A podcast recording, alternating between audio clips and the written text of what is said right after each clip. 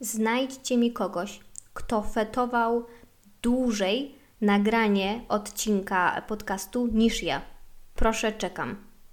Mi zajęło niemal 11 miesięcy albo prawie 12 miesięcy pozbieranie się z podłogi po tym, jak wypuściłam coś gadanego w internety. Tak wielkie było to wydarzenie.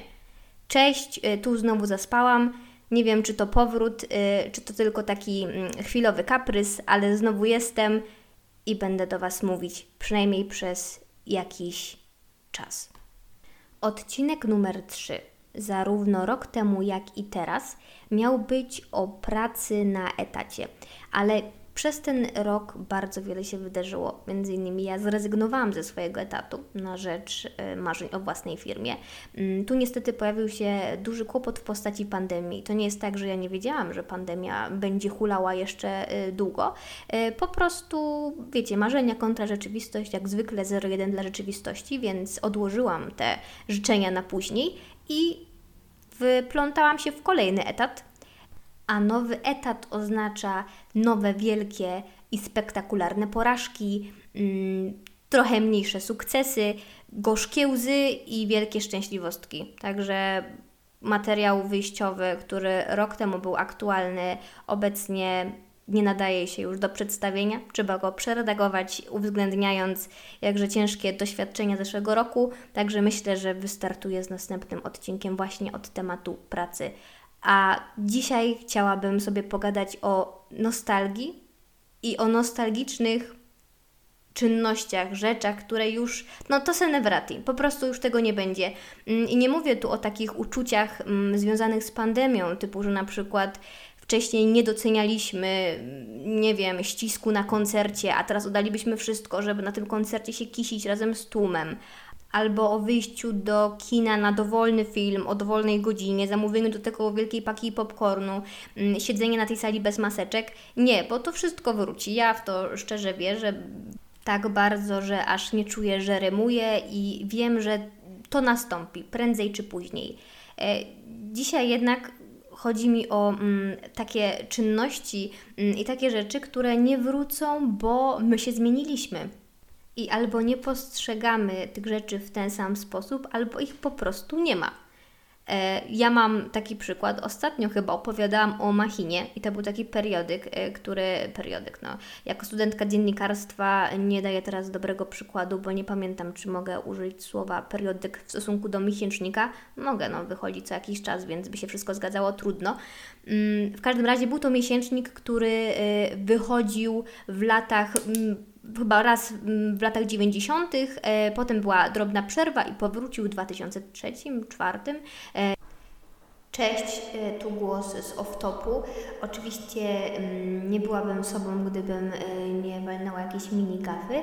E, sprawdziłam sobie dokładnie, żeby potem nie było, że szerzę jakąś niewiedzę i moi drodzy, nie jest do końca tak, jak Wam mówiłam, bo machina wydawana była w latach 95-2000 oraz ponownie od 2006 roku. I co jest jeszcze ciekawe, mm, pod koniec mm, życia machiny. Przed jej rozwiązaniem redaktorem naczelnym był Marcin Prokop. To jest tak e, do doprecyzowania, żeby nie szerzyć nieprawdziwych informacji. A tak naprawdę to nagrałam tą dogrywkę, żeby móc wykorzystać niesamowity efekt e, głosu z zaświatów. To wszystko.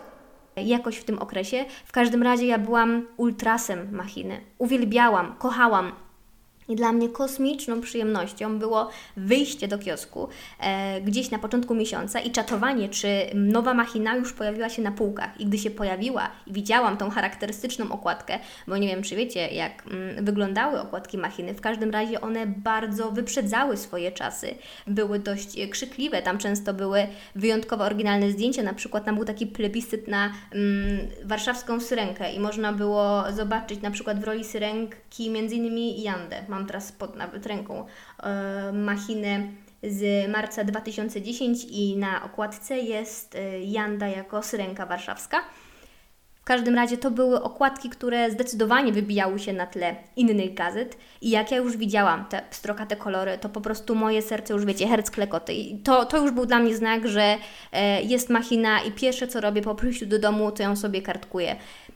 I słowem klucz jest właśnie kartkuje, bo nie czytałam jej na samym początku. Wiem, że są takie osoby i dla mnie to jest niesamowicie dziwne, ponieważ ja tak nie mam, ja tego nie rozumiem, że e, przychodzą z gazetą do domu i zaczynają czytać ją od deski do deski, od samego początku do końca. Nigdy w życiu tak nie zrobiłam. Zawsze czytam e, różne gazety wybiórczo z dużymi przerwami, nie wiem dlaczego, chyba po to, żeby pokontemplować w międzyczasie e, o tym, e, co właśnie przeczytałam.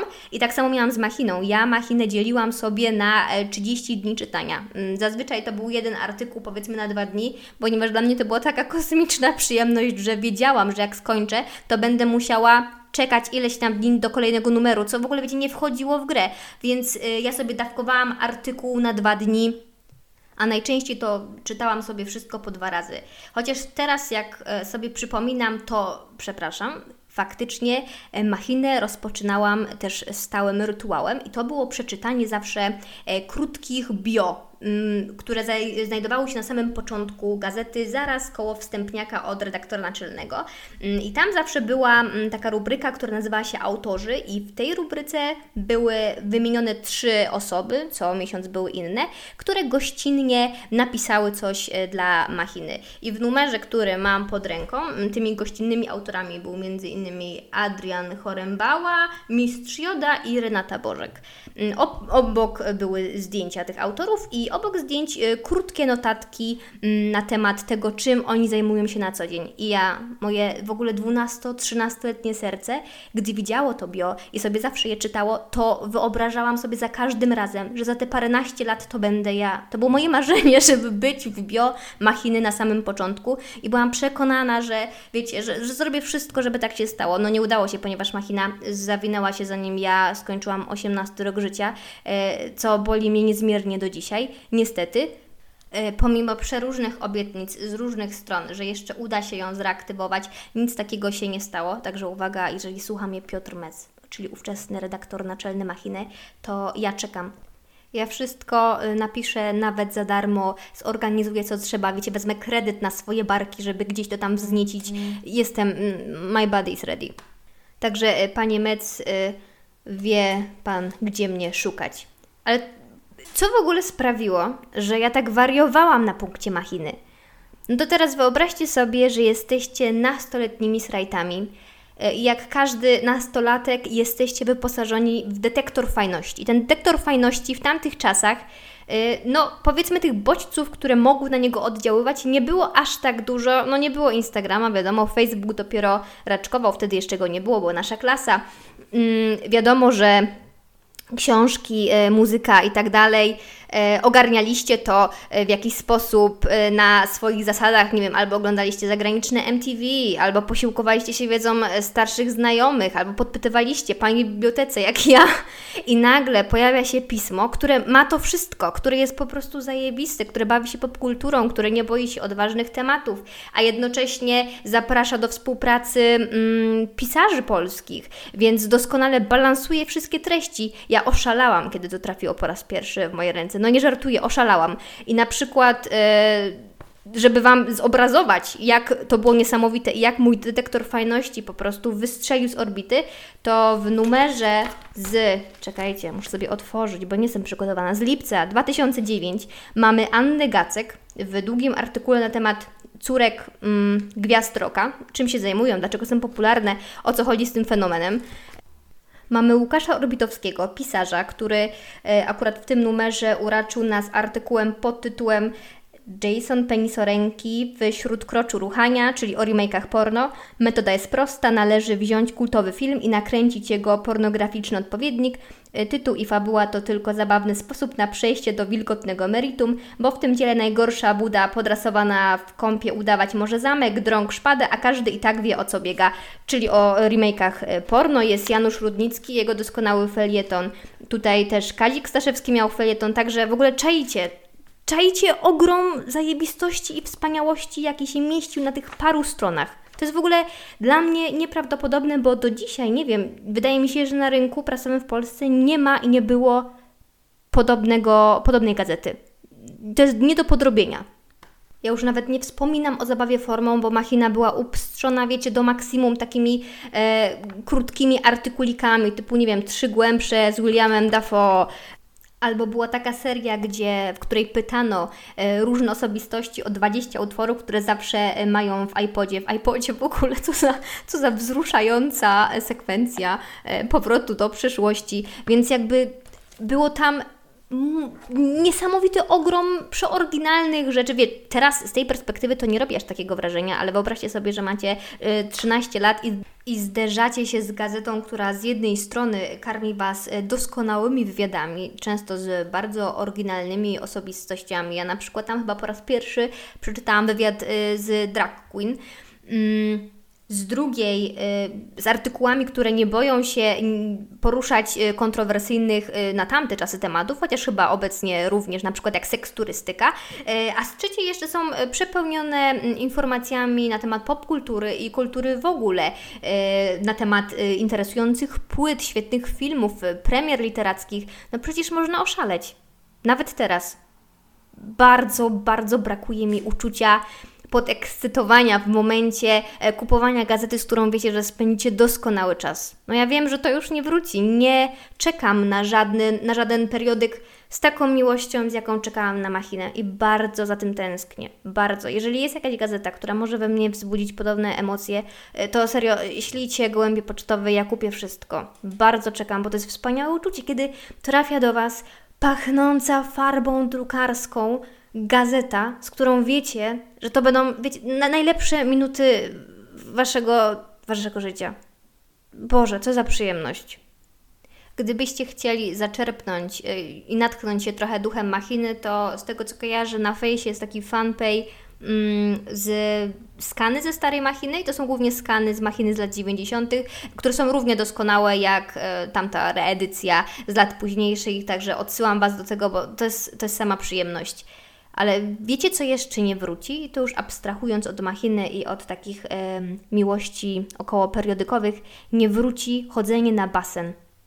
I tu nie chodzi o chodzenie na basen w dobie pandemii, tylko czy wy nie macie wrażenia, że gdy chodziliście na basen jako dziecko, to to było zupełnie co innego niż chodzenie jako osoba dorosła? To, to w ogóle nie jest ten sam zestaw emocji. I tu nie tylko chodzi o radość, tylko ja jak chodziłam na basen, to zawsze towarzyszyło mi temu takie dziwne poddenerwowanie, bo wiecie, ta, ta szatnia, ten, ten zapach, yy, trochę trzeba się śpieszyć, a trochę nie, bo dostajecie zegarek na rękę i wiecie, że musicie wykorzystać tyle a tyle czasu, który odmierza ol, olbrzymi zegar pikającymi, wiecie, na czerwono tymi cyframi, że macie 50 minut na wyjebaną w kosmos zabawę i elo, i potem szybko do szatni z powrotem i wasz e, sen z basenu się kończy.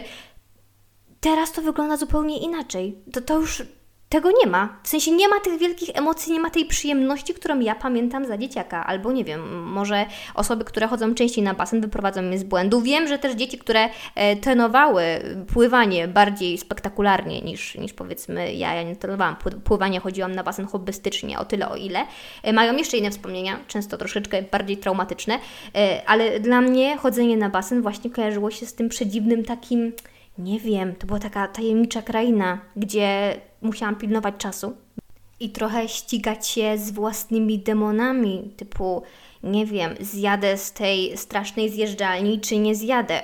Czy popłynę na mm, basenie olimpijskim, gdzie woda była nieco zimniejsza niż w innych basenach, czy jednak y, nie, nie zrobię tego kroku i będę się, wiecie, kisić w ciepłym, e, małym brodziku dla dzieci. No tam, tam jest wiele przygód, które już zostały na tym basenie w naszych głowach. Przynajmniej w mojej głowie. I jest mi z tego powodu przykro, bo jak. Bo nie wiem, czy to ja już tak dorosłam, że nie dostrzegam tych rzeczy, czy może baseny się zmieniły i y, nie ma tam tej niesamowitej atmosfery. Nie wiem. A może tylko ja mam tak z basenem? Mam również podobne uczucia i to też nie wróci. Tego nie ma. E, ekscytacji związanej z odwiedzaniem y, któregoś z moich przyjaciół. E, kiedyś, kiedy chodziło się do mieszkania mm, znajomych, to były niesamowite emocje, przynajmniej jako dziecko. Jakie będzie miał zabawki, jak będzie wyglądała jego kuchnia, jaki będzie zestaw, wiecie, kosmetyków w łazience. Mnie to niesamowicie frapowało za dzieciaka, co ktoś inny ma w pokoju, jakie ma książki na przykład. Moja przyjaciółka dzieciństwa miała książkę Madonny dla dzieci wydaną. E, to, było, to był taki tytuł Angielskie Różyczki, ona była ilustrowana. Ja oszalałam tak samo, jak ją widziałam. No, u mnie tego nie było. Miałam inne książki widziałam, że powiedzmy tam inne dzieciaki się też cieszyły y, tą, tą rado- to, tymi rzeczami, które ja miałam w swoim pokoju, więc widziałam, że to jest jakby obopólne, że to jest jakiś taki wspólny mianownik, że chyba każde dziecko ma taki moment w swoim życiu, kiedy rzeczy u innych mega go jarają. Wiecie, tam chuj, co jest w Waszym pokoju, ale tamten ktoś miał właśnie książkę od Madonny, albo na przykład mini zestaw perkusyjny, przebijcie to. E, podobnie z zapachem, nie wiem, może jestem dziwna, ale ale bardzo lubiłam wąchać. E, może to nie jest dobre słowo, ale kolekcjonować zapachy y, z domu innych ludzi. I każdy dom pachniał inaczej. Wiadomo, swojego nie odczuwałam zapachu swojego domu, chociaż podejrzewam, że ktoś, kto przychodził do mnie, potrafiłby go opisać, ale też to był jakiś taki dziwny rodzaj przyjemności. Każdy dom miał swój zapach i każdy dom miał swój inny zestaw rzeczy, i dla mnie to było absolutnie fascynujące.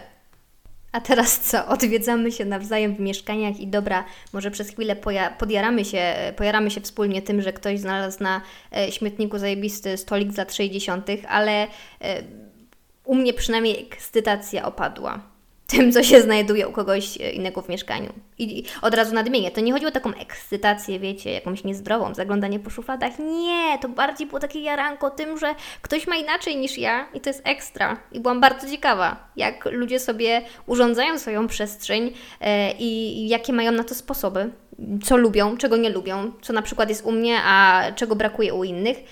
Także no smutne to jest trochę, bo nie wiem, może jeszcze jest szansa na to, żebym wznieciła w sobie tą radość mm, przy przychodzeniu do innych i oglądaniu tych włości z innej zupełnie perspektywy, takiej bardziej dziecięcej, a, a nie dorosłej pod tytułem o matko, macie fotel z Ikei, jak super, bo ja też taki mam i on jest bardzo wygodny.